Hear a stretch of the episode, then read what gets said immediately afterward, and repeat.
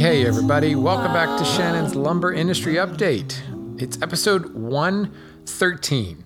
Today I'm going to do a little bit of feature on elms because my species featured species is the American elm. And I just feel like I can't just talk about the American elm without talking about the rock elm or the Dutch elm or the wych elm or the cedar elm. So we're going to talk a little bit about the elms while shining a bit of a spotlight on specifically Ulmus americana, the American elm.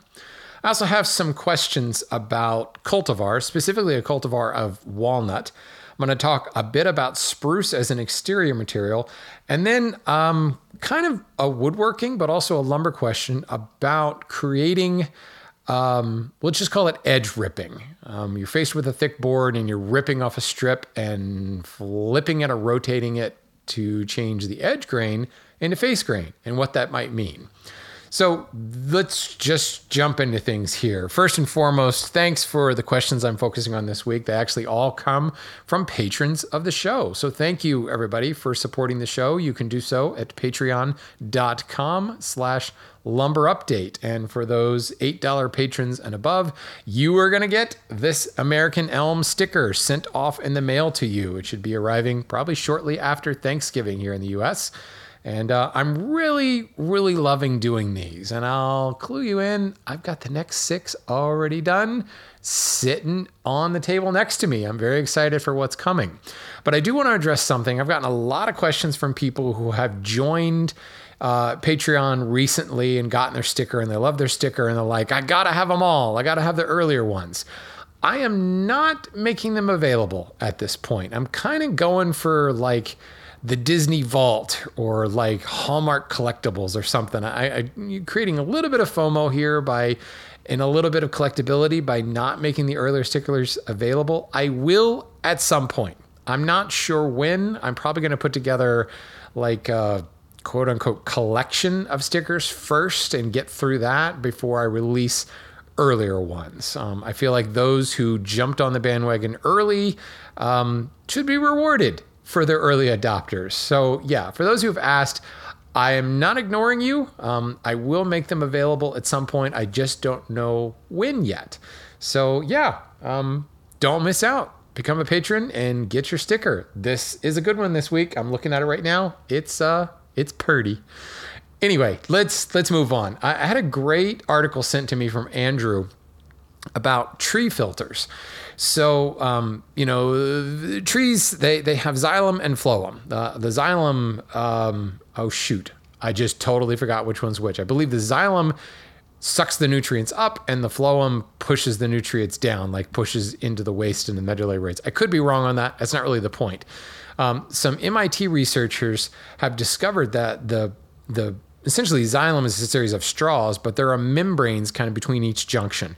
Think of like bamboo, and you've got like hollow bamboo, bamboo, but at each one of those little nodules, there's like connective tissue, and almost it looks like a filter. Similar thing going on here um, with the xylem, and they realized that this could be a pretty effective filter, and they discovered that it was actually um, used to filter like 99% of like E. coli and rotavirus. And it's made from trees. It grows on trees.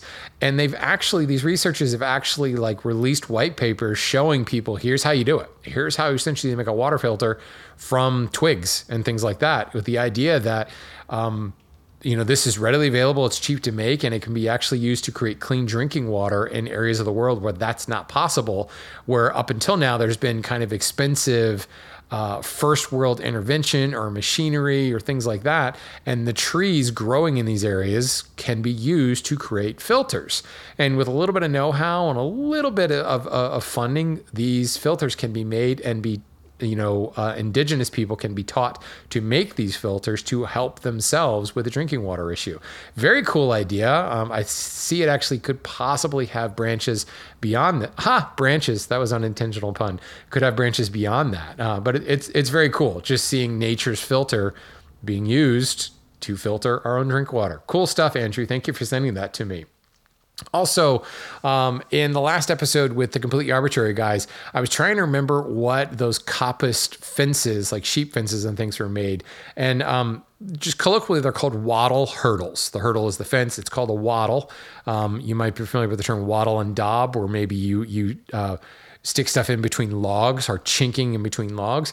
Essentially, you're taking hazels or willows primarily. They are coppiced and then they're woven together to create these hurdles. It's called a wattle hurdle. I had several people who had also asked, hey, what was that called? And several people who made suggestions um, to the point where I ended up having to go and look it up. I can't remember. I saw it on something. It might have been like Victorian Farm or something like that, that old uh, PBS thing that dropped on YouTube until PBS took it down. Uh, it was very cool. Anyway, a wattle hurdle. Uh, Google it, look it up. It's pretty cool. It's a really cool looking fence idea. So let's uh, let's move on to the elms. So my featured species is specifically Ulmus americana, uh, the American elm, and most people, uh, actually, there's probably quite a few people listening who can remember when the elms were on every street corner in America.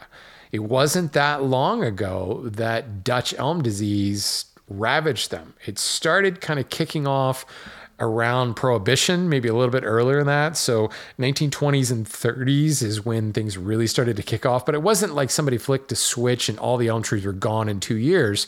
It definitely spread. So there are people who are around in the 50s that remember when elms were everywhere.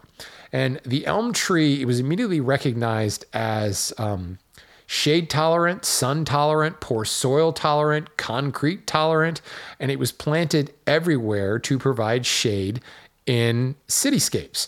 It's a great shade tree. It kind of grows in like a vase like shape. In fact, that's one of the easy ways to identify an elm is that vase shape. And not just American elm, but many different elms. They tend to have that same um, silhouette, if you will. And they began to be planted by developers because they very, very quickly grew up fast. They didn't require a lot of maintenance. They were able to tolerate all the nastiness in cities. And again, think about like industrial age cities and the, frankly the sheer pollution before we kind of figured out that we needed to not do that stuff. So um, they were everywhere. And Dutch elm, very similar to what we're dealing with with um, Thousand Canker, with Powder Post, with Emerald Ash Borer. It was introduced from you know somewhere else, brought in on the back of something, um, and Dutch elm was really a fungus that began to just kill these trees like mad. They were just coming down left and right. And in many instances, when the tree is infected, it would be within a matter of years before that tree was dead and gone. Um, but it began to spread basically from coast to coast. So, certainly, as you move further west, the elm trees have hung around a little bit longer. It's really similar to the American chestnut blight in that it's one of those just sad stories of the tree world where it's just nothing left. It's not nearly as sad as the chestnut, whereas the chestnut was completely wiped out. And while we've talked in the past about some genetic engineering and bringing chestnuts back, the elm, it really is susceptible to this after it's a couple years old. And because, and one of the reasons the elm was planted so widely is because it, it just takes in anything and it spreads really easily. So there are elm trees popping up everywhere. There's saplings all over the place. But when they get to like two or three years old, they get infected by Dutch elm and it's all over. So, elm as a lumber species today, they're generally small boards because the trees never really get that big. The trees die off and, you know, they get cut down and you end up with, um, you know, telephone pole sized trees. Some lumber can still come from that, but yeah, it's kind of the sad story. It's like they're always, they're never really allowed to grow to maturity. Sometimes it happens. Sometimes you see them. There are trees in kind of protected environments. If you go to an arboretum or something like that, I know up the road from me at Longwood Gardens, they have a couple of elm trees. And I don't know what they're doing to keep them, you know, away from Dutch elm. Um, I'm sure that I'm sure. Actually, I should go up there and talk to them. I'd love to. Uh, I'd love to interview somebody at Longwood Gardens. Maybe that's for a future episode. But you know, somehow people who know what they're doing are, are keeping them away from Dutch elm, or maybe they figured out a way to treat it or hold it at bay. But um, there are cultivars today that are, are, being grown that will be immune to Dutch elm, and maybe we can see those taking over. But it's also one of those slow introduction things. If you run into something that's resistant, you have to worry what might it outcompete. It's the same thing that that's going against the American chestnut. If we create uh, a genetically engineered super chestnut, what kind of impact will that have on the rest of the ecosystem if you introduce this? Will that chestnut start choking out the oaks and choking out the maples? It's hard to say. So I imagine even though we have cultivars that are resistant to Dutch elm, it's probably going to be some time before they kind of get introduced into the mainstream population. But let's talk about it from a lumber perspective. Um, let's start specifically with the American elm. this is kind of a, a, light brown to creamy wood. Think of it in comparison to white oak, the same kind of color palette. Um, it has a coarse to medium texture with some open grain. It is a ring porous wood, but the pores are much, much smaller than something like white oak. So think of it like white oak, but not nearly as grainy. So, like crossing a, a, diffuse porous wood, think of something like like maple crossed with white oak. You've got that brown color. You certainly have grain patterns. You have more pronounced, um, like on a flat sawn board, the cathedral grains would be more pronounced because of those pores are a little bit larger. But in between all that, you've got kind of a denser, smoother, closed pored wood that you might find in something like maple. Um, the American elm is, uh, I frankly, I love working with it. In fact, I've got a board right here in my hand um, of American elm. See, American elm and rock elm. Did you hear the difference? Yeah, I didn't either. But yeah, I have rock elm in one hand and American elm in the other hand, and I'll get to that. American elm, for me as a hand tool user, I love it. It's uh, it's about an 800 Janka hardness, so it falls right in there with like cherry and walnut. It's really kind of my sweet spot for hand tool woods. Um, it gives me that kind of light brown white oak look without the 1400 or 1200 Janka hardness of white oak. Really, really lovely to work with. The relatively close texture in between the ring porous lines um, means that it it chisels and it planes extraordinarily well, something more akin to like soft maple or red maple. Really, really like it there. Um, it is a um, often can have kind of a knotty appearance and as I said, the boards tend to be kind of narrow and short because the trees themselves don't get that big. The trees being um, city trees primarily, they're allowed to branch quickly and form shade very, very quickly, which is why they tend to have a lot of knots. If somebody were to take the time to grow it as like a lumber producing wood, it would produce less knots, but because Dutch elm kind of kicks in and kills them off after about two to three years, nobody has bothered to try to grow elm for a lumber wood. So the lumber that we do get is essentially from trees felled in cities, um, and it's going to be knotty because that tree has been allowed to branch to form a shade tree. That is its principal um, role in the urban canopy is as a shade tree. Um, movement wise, it is it's interesting. Um, it moves a lot. it's got a TR ratio of 2.3. Uh, what's nuts to me, tangentially, it moves a hell of a lot at 9.5%. But what's crazy is the radial number, four point, or, uh, yeah, 4.2% radial.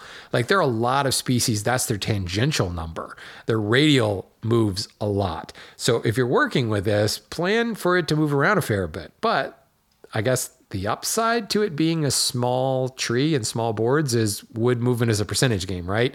You know, six percent of twelve inches is is more um, than six percent of three inches. And if you've got a three inch wide board, that nine percent movement may not make that big of a deal.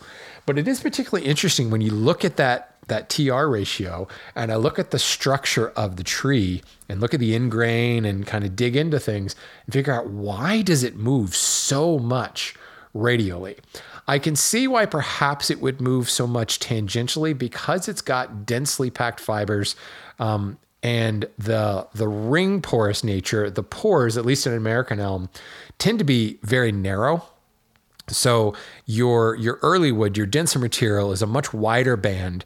Then you've got this real thin, almost like a single pore wide of of the um, excuse me, yeah, your early wood is the pores, your late wood is the denser stuff in between.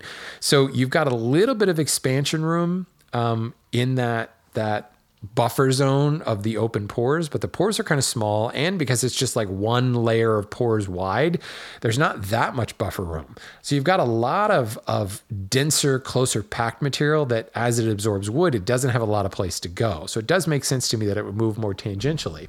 When I look at the ray form pattern, the rays are, you know, kind of medium size.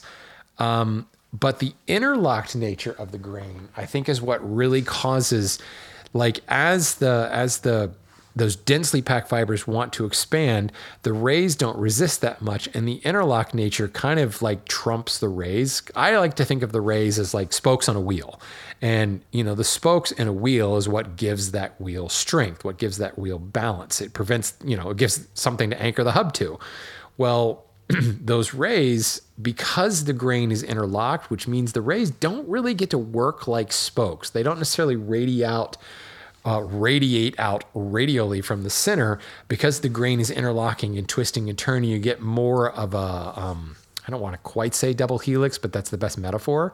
So you don't necessarily have that like compression and, and um, tensile strength of a straight radial spoke. It's kind of mixed around and messed around with that interlocking, which is, I think, what allows for so much radial movement. It's particularly interesting as a species to see so much movement and, and at face value, look at it and you know, you might think, oh, this this looks like it could be maple. Looks like maybe it could be oak with some of that graining, but it's so much less stable. Um, and I think I think that's why. I could be wrong here, but I think that's why.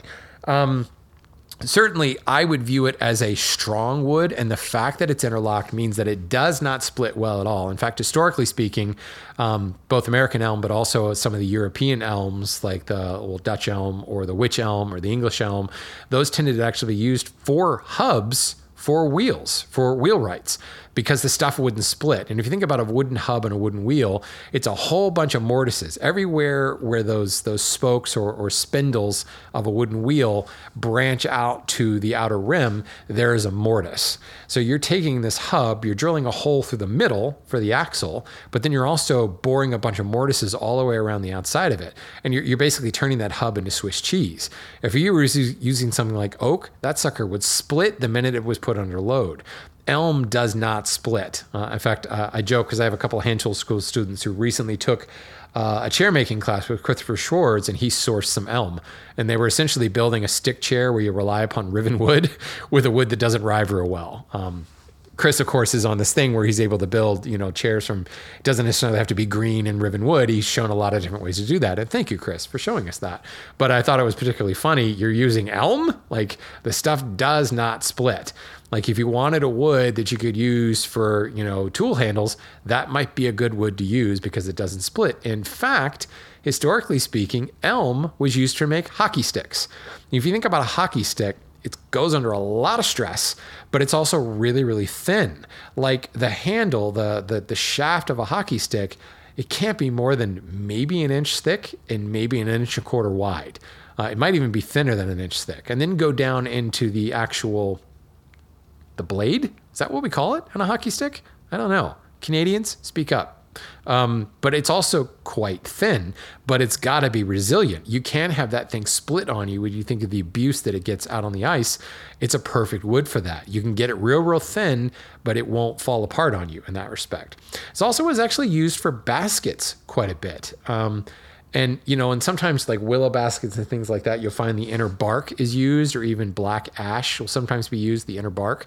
Um, this is actually found that um, it can be peeled, not just the bark, but the wood itself can be peeled, and because it doesn't split, um, you can kind of peel it down thin. What would be interesting, and I couldn't find the shearing strength number, but I suspect that the shearing strength number of American elm is quite low, which allowed for making baskets that way. Today, it's primarily used as a pulp product. Like I said, it grows super fast. It spreads super fast. Like you pretty much, if you're growing a pulp plantation, um, you generally everything gets cut down, you know, clear cut, and then broadcast seeded and grows back up and and cut down every couple of years. I would suspect that they don't have to do a whole lot of broadcast seeding of the elm because it spreads so rapidly all by itself. But because the trees, you know, if left two to three years old, they die off due to Dutch elm. So it's kind of I, it, it pains me to say it's kind of the perfect species for making paper. I suppose if you have to continue for pulp products, like you've got to you've got to turn over that plantation really really quick for the best pulp products. I guess that's making lemonade out of lemons.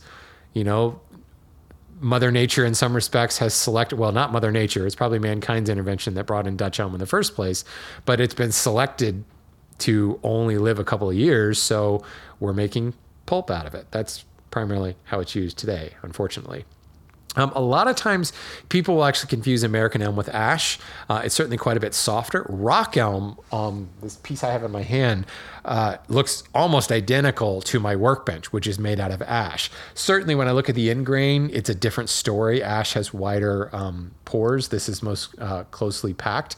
But one of the things that you'll find that's common amongst elms is what's actually known as uh, ulmiform grain or ulmiform variation. And if you look real close in those denser um, early wood areas, um, in the flat sawn, you'll find kind of a zigzag pattern. In some ways, it reminds me of Zelkova.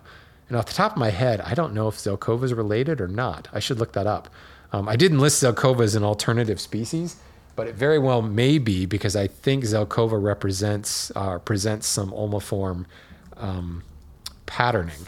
But it's a good way to tell to tell uh, an ash from um, an elm. And look up ulmiform, U L M I F O R M. Look up ulmiform patterning, and you'll find all kinds of images. And I'm sure you've seen it. You've probably noticed it very quickly what uh, what it's about. And yeah, look at that. Zelkova is in the Ulmiaceae family, so it is maybe distantly related, but uh, it does appear to be um, related to, let's find the genus here real quick.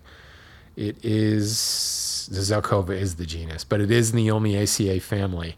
So it does look like I'm not making that up. That kind of zigzag pattern that I love in Zelkova actually probably is some ulmiform uh, uh, uh, variation. So yeah, the the stickers that everybody's getting that list the alternative species. Hackberry is an excellent alternative species to American elm. Um, even some of the mineral staining that hackberry gets, elm can sometimes be prone to that as well. But um, those of you getting the sticker, feel free to write in Zelkova on there as, as a more um, call it exotic. It's a tree that I think is native to Japan these days. Um, the Japanese Zelkova or the uh, Keyaki, I think, as it's known. Um, anyway, totally unplanned tangent there uh, about elm. It's uh, um, one of those trees, uh, as I said, the morphology is kind of vase shaped. As we move beyond the American elm, you can very quickly kind of break up separate the elms into two parts. There are the softer elms, like the the um, American elm that i have been speaking about, that has that kind of 800 um, 800 Janka hardness. Uh, the red elm, very, very similar, certainly a little bit redder in the wood, uh, but about the same Janka hardness. The density or, or weight, um, we've talked a lot about weight, like um, Western red cedar is like 22 pounds per cubic foot. American elm's going to be like 38 pounds. Um, red elm, about 38 pounds. Whereas rock elm, as you probably guessed, is one of the harder elms, and that's 47 pounds um, per, per cubic foot. So very, very similar to white oak. But rock elm, I find, is uh, a little bit redder in appearance, like much redder than you would find in red oak, but a similar Janka hardness.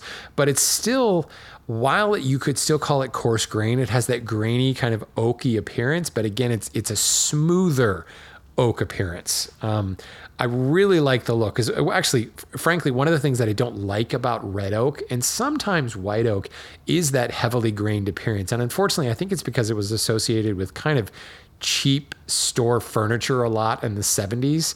And like all the fake um, wood paneling tended to be oak form. And it just, I don't know. There's just something that rings about sunken dining rooms with heavy shag carpet about red oak.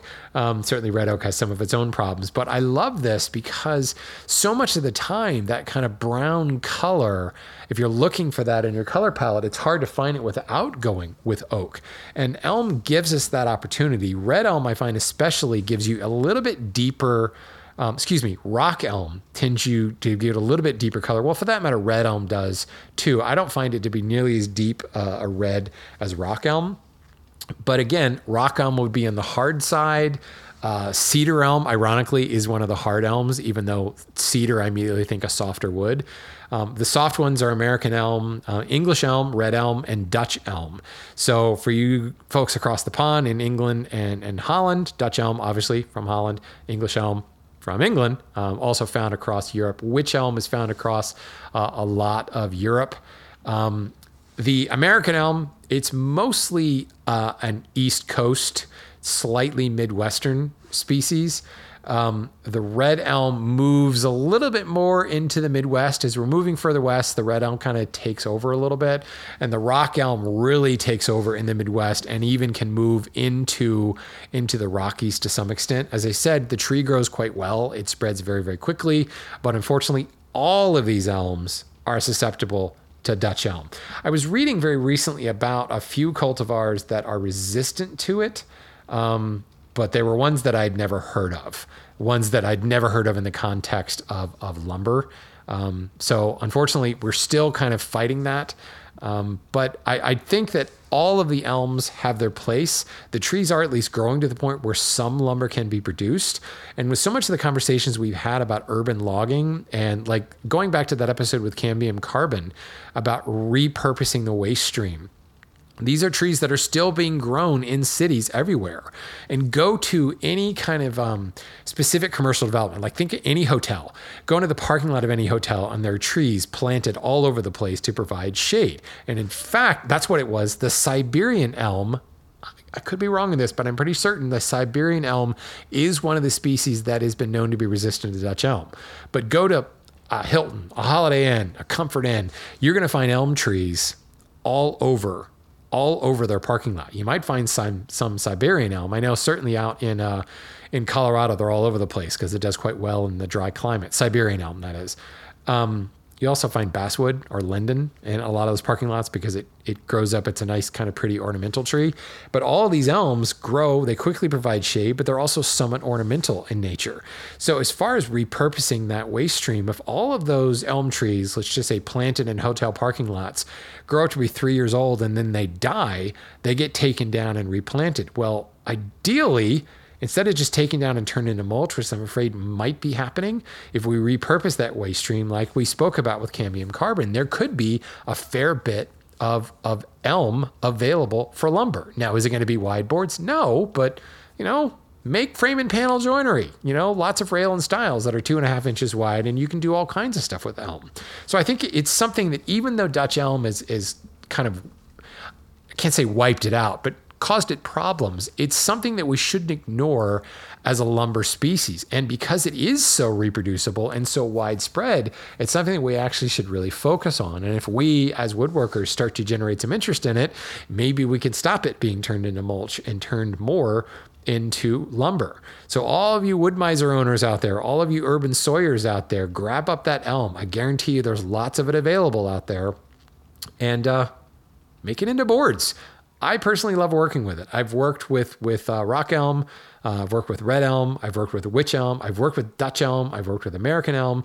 Um, I've only actually turned Dutch elm, but still, I've worked with it. It's really cool stuff. It's also one of those things where you could kind of set it all on a workbench together and it kind of sort of all looks the same. You'll find some minor color variations, like I mentioned, but it definitely, once you start to recognize what elm looks like, it definitely all looks elm like. So while I'm focusing on the American elm, because really it is the most widespread, the most common version of elm, and when people just say elm, they're probably referring to American elm. Um, but if you run across rock or wych or cedar or, or red, it's a worthy species to look at. The big differentiator as far as how it works is those hard elms and those soft elms. Um, the softer elms are going to be equivalent to something like cherry or walnut, 800 Janka hardness. The hard elms are going to be like red or white oak, anywhere in the 12 to 1300 Janka hardness.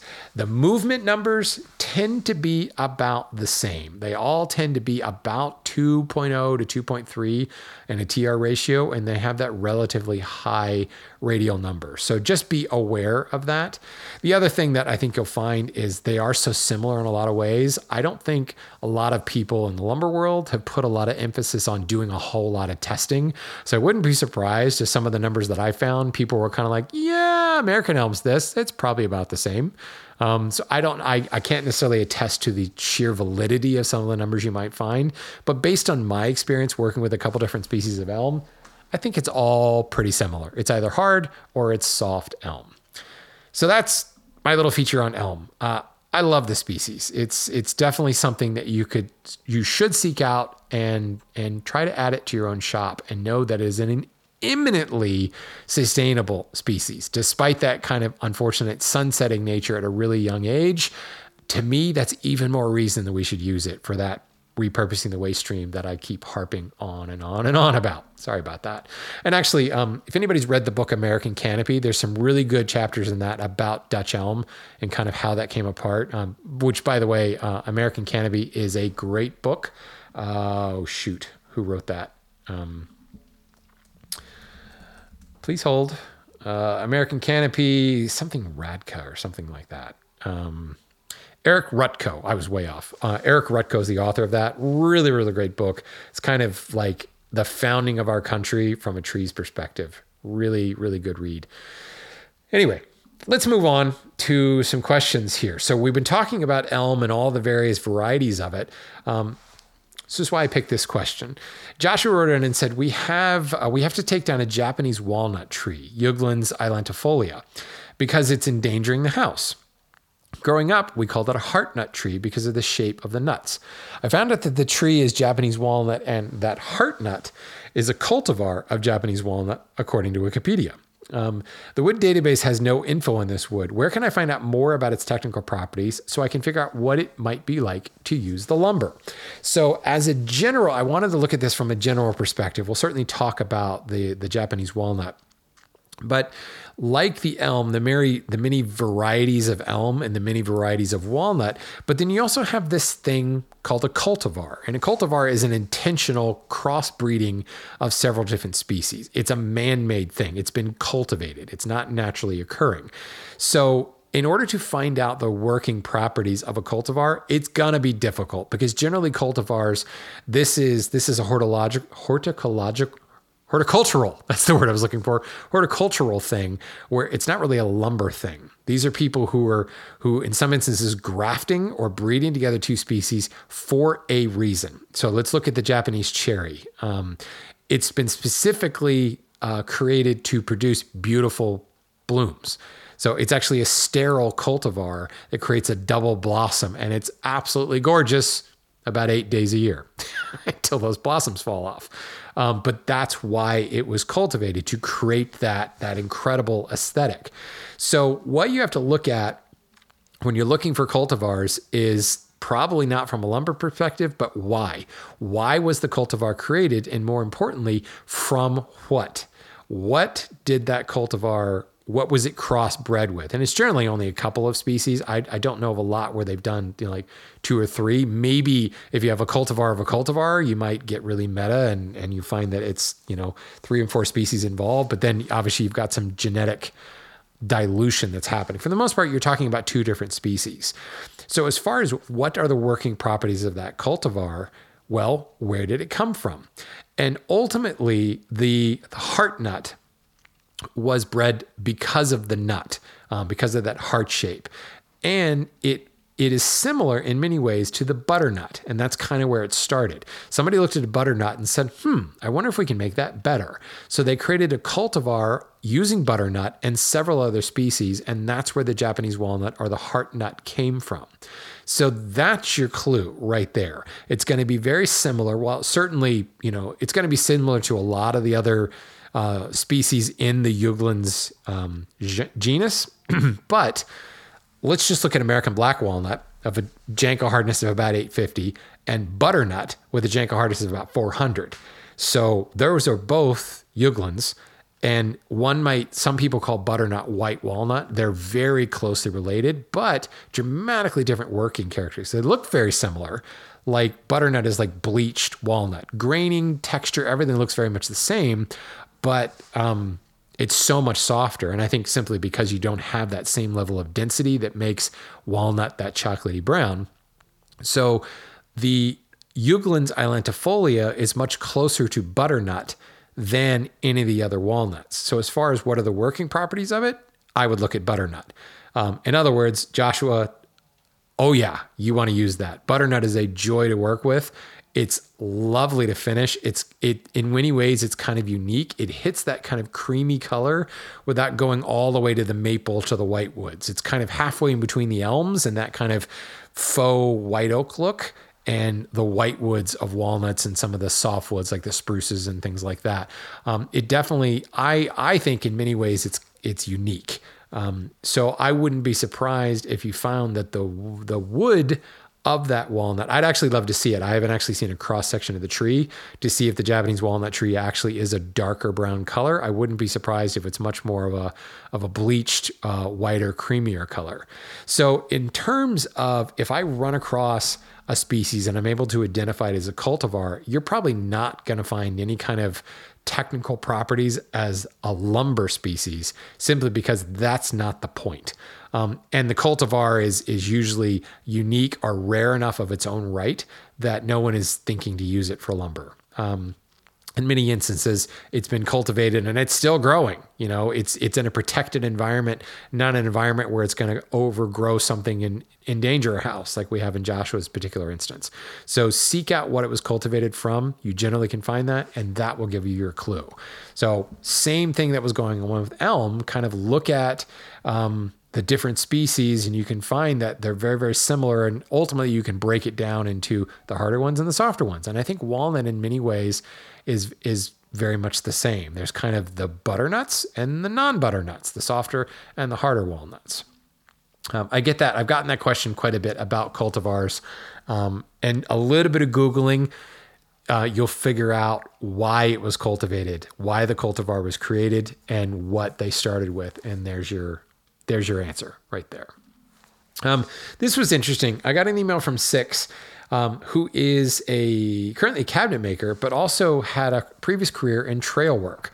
So, and he spent uh, five years building, maintaining trails up in the White Mountains of New Hampshire. So, first of all, Six, thank you.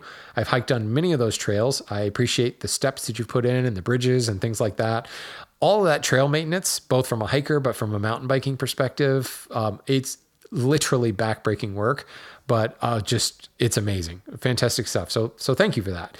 Long story short, um, he he and his team basically uh, they go out into the forest and they fell timbers to create things like bridges and and boundaries and steps and all that stuff to to make these trails in sometimes in the past they've actually brought in lumber and had to hike it in, but that's kind of a problem because the further into the backcountry you go, the more impractical that becomes. So they'll go, you know, hundreds of yards off the trail. So you're not obviously making a trail and then cutting a tree next to the trail. So they're going hundreds of yards off the trail to fell a tree, and then they've got to, you know, lug that material down to the to the trail and do some work with it. So for the most part, the wood is green for the most part, they're doing the felling and the milling by hand because they're packing in tools. Occasionally, they'll have a chainsaw and an Alaskan mill for this. he has tended to use spruce for most of this stuff because, as a lot of us know, in the Northeast, during the the bad days when we just cut everything down in the you know into the 19th century, those forests were devastated. What grew back in like crazy was the spruce. So now the White Mountains are just covered in spruce. Occasionally you'll find some oaks and some maples, but it's spruce, spruce, spruce everywhere, all kinds of different kinds of spruce. So they've been using spruce. But ultimately, spruce, it's not really a good exterior wood. I think it's graded as kind of moderately durable. But when we're talking about ground contact, even sometimes buried to some extent, the stuff really doesn't last that long. So six is saying good trail work, good good working um, material for trail work should last anywhere from 20 to 30 years. And if it's not good, it's not going to last 20 to 30 years. And he's saying, you know, occasionally we pass some oaks and some maples, but we're using spruce because of just the sheer volume of it. Is this a mistake? Well, I think it's a lesser of two evils. I wouldn't go with the the maples and the oaks. Um, because well first of all they're felling it in the spring because you can't really get up there in the winter and the, most of the work is being done um, in, in the spring. So the sap is rising. Well maple what do we know about maple sap? It's maple syrup. It's really really sweet. The bugs are going to love it. So if you fell that tree and you debark it like think of the tree as kind of being like the armor in some respects for the living tree for a dead tree a felled tree the bark um, is a great place for all the bugs and stuff to hang out and build colonies. But also, once you take the bark away, you're kind of like removing some of the work, and those bugs are just going to go to town on a sweet tree like maple. Oak, well, what's going on right now in oak? Powder post. Powder post beetles like crazy. So if you're felling uh, a green sap rising oak tree, the powder post beetles are going to tear that apart. Plus, you're felling this tree and having to lug it. Both of those trees are going to be significantly heavier and significantly harder to work with than spruce. So I think what you're doing using spruce simply because it's just everywhere, but also because it's going to be easier to to move it. It's going to be easier to work with. And you know, it's not going to fall apart. Um, there are certainly less uh, attractive trees for this, but I think, as you probably know, what what's making it last is not so much is the tree rotting away, but like how well constructed is it? If it's being buried, how well is the dirt, you know, packed in around it and things like that? And especially for things like mountain bike trails, you know, that bike will tear things up and all of the wood being used is in a state of decay anyway. So the the wholer you can keep your logs. So um, certainly debarking is a good idea just to to you know to get rid of the colonies of bugs. Yes, you are exposing the the wood, but you're also kind of retarding that initial infestation. Um, you're leaving that log as whole as you can. So it is maintaining some of its structure. The minute you start cutting it into boards, then you start, you know, you're kind of making that decay happen a lot faster. So I think if you know that you're going to be doing building certain bridges, if you can fell a tree that is about the right diameter for what you're looking for, certainly it will be easier to manufacture it. But I don't think you're going to find a species that's going to be imminently that much more durable. And if you did, it would be in less supply. It would be a lot heavier. It'd be a lot more resinous. It would be harder to work with. So I think in this instance, you're on the right path. Ha! There's another unintentional pun uh, for trail making. Uh, and that's using the spruce. Really, really interesting to hear from you, though. I, I appreciate that. He actually sent some pictures. Um, I just love seeing that because uh, as a hiker, mountain biker, camper, uh, love it. Love to see that type of work being done. Finally, uh, let's move on to Nick's question. He says, I have an eight quarter walnut that I want to make one and a half inch wide face frames. My question is, can I rip them into one inch strips along the edge to get my stock, or would I be better off ripping wider and resawing to four quarter? My question is, am I going to be creating or, or releasing possibly more stress doing it one way or the other? Um, would I be getting quarter sawn stock by edge ripping? And the reason that I want to bring this up, as you guys know, I, I try not to go too deep into the woodworking side of things on this particular show. That's what Wood Talk's for. Um, but this is the answer is yes, do this. So if you're not picturing what's happening, imagine you've got a flat sawn eight quarter board. Um, so that eight quarter board is is two inches thick. If you're looking to make a one and a half inch wide face frame, um, if you were to take a strip, imagine it's a six inch wide, eight quarter flat sawn walnut board. Imagine you were to take across that six inch width, lay out a one inch, you know, one inches from the edge and rip down that line.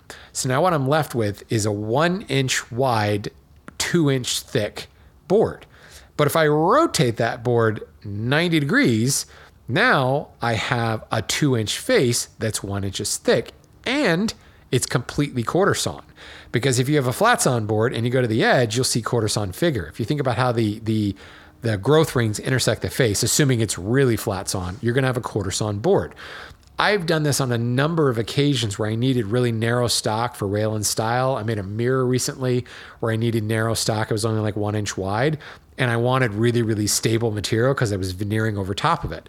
I ripped from a flat sawn board to get perfectly quartered material or if you're doing rail and stiles and you're looking for rift or really straight grain quartered material, it's a perfect way to get that nice uniform grain by ripping a strip from a thicker board, rotating it 90 degrees, and there's your quartered material. Are you releasing more stress by doing it one way or another? I would say you're going to encounter more movement issues by resawing an eight quarter board across that six inch width than you would by ripping a one inch strip away. Um, the potential, first of all, you now have a, a, quarter sawn board. You might get some bowing, um, you know, along that longer strip. It depends on how long that strip is. But here again, if you're making face frame stock, um, the release of tension won't be nearly that bad, assuming it was dried well. Um, your face frame is probably going to end up being three quarters of an inch thick. Um, so if you rip a one inch strip away, you'll get a little bit of bowing. You can probably flatten it out, um, especially over a shorter face frame for like a cabinet door or something. The you're going to get movement either way, but less movement than if you resawed that six inch wide board right smack down the middle. So much tension being released, so much moisture differential in general when you resaw. Uh, ripping it is going to be a heck of a lot better. So that's the other thing from hear from people all the time talking about buying lumber and specifically seeking out quarter saw material. Quarter saw material sometimes just a matter of how you look at the board, how you orient the board. By rotating that edge, up, that edge becomes your face. And now you've got a quarter sawn board. So constantly think in terms of in the round. Just because you're sold this flat sawn board doesn't mean it always has to be flat sawn. It's all about how you look at it, literally, how you orient the board. Excellent question, Nick. Thank you for bringing that up. And if anybody doesn't follow that, um, there's a great project in the hand tool school called the Chippendale mirror where I actually show that in demonstration. That's that mirror I'm talking about. So um, I'm going to take this time. I've never done this before and advertise my other business, the Hand Tool School. I have a woodworking school online that teaches hand tools and techniques. And I'm saying this now because as this releases, we're a couple days away from Black Friday, and my annual Black Friday slash holiday sale is kicking off. So here's my shameless plug. It's not shameless. Let's just call the Hand Tool School a sponsor this episode. If you want to save 30% off anything at the Hand Tool School, go over there starting Black Friday all the way through the end of the year. There's a coupon code you can use, all that fun stuff. Check it out. If you're interested in woodworking and learning hand tool techniques, that's like my other business. That's the bigger business than than the lumber update show, if you will. And I I try to keep them separate, but you know what? Dang it. It's my business, it's my podcast. I'm gonna promote it. I love that my promotion is like in the waning seconds of this particular episode. It's like the worst possible place to promote it, I suppose. But anyway, um, yeah, that principle I illustrate. I do that a lot actually. Um, I just made a little um, a little centerpiece for our Thanksgiving table, and I did the same thing where uh, I ripped thin little strips off of a board, rotate it 90 degrees, and that's the piece that I need. Excellent stuff. So that's the end of this show. I will just say keep sending your questions, folks. Go to lumberupdate.com. Um, there's a contact form there. You can email me at lumberupdate at gmail.com. You can even reach out to me on Instagram. Um, although I will say, if you have a question for the show, it's better to email me or send it into the contact form. Oftentimes, I get some cool questions in my uh, my DMs on Instagram, and then I forget about them, and they're very difficult to find. So if you do submit a question on in my DMs, uh, and I have responded to you, most often I'm saying, hey, could you email that to me so that I don't forget it? But yeah, lumberupdate.com or lumberup, lumberupdate at gmail.com. Love to hear from you. I love these questions. Keep them coming. And remember, if you're an $8 or higher sponsor of the show, you're getting an American Elm sticker in the mail. And if you're not, you have till the end of the month to be a sponsor and still get that sticker. Come December 1st, anyone who joins at that point will be getting December sticker. And I got to tell you, it's a departure from anything we've done before. So look forward to that one. See y'all later. And, you know, if you're listening to this when it's released, happy Thanksgiving to those of you in America. And those of you elsewhere, happy Thursday when that hits.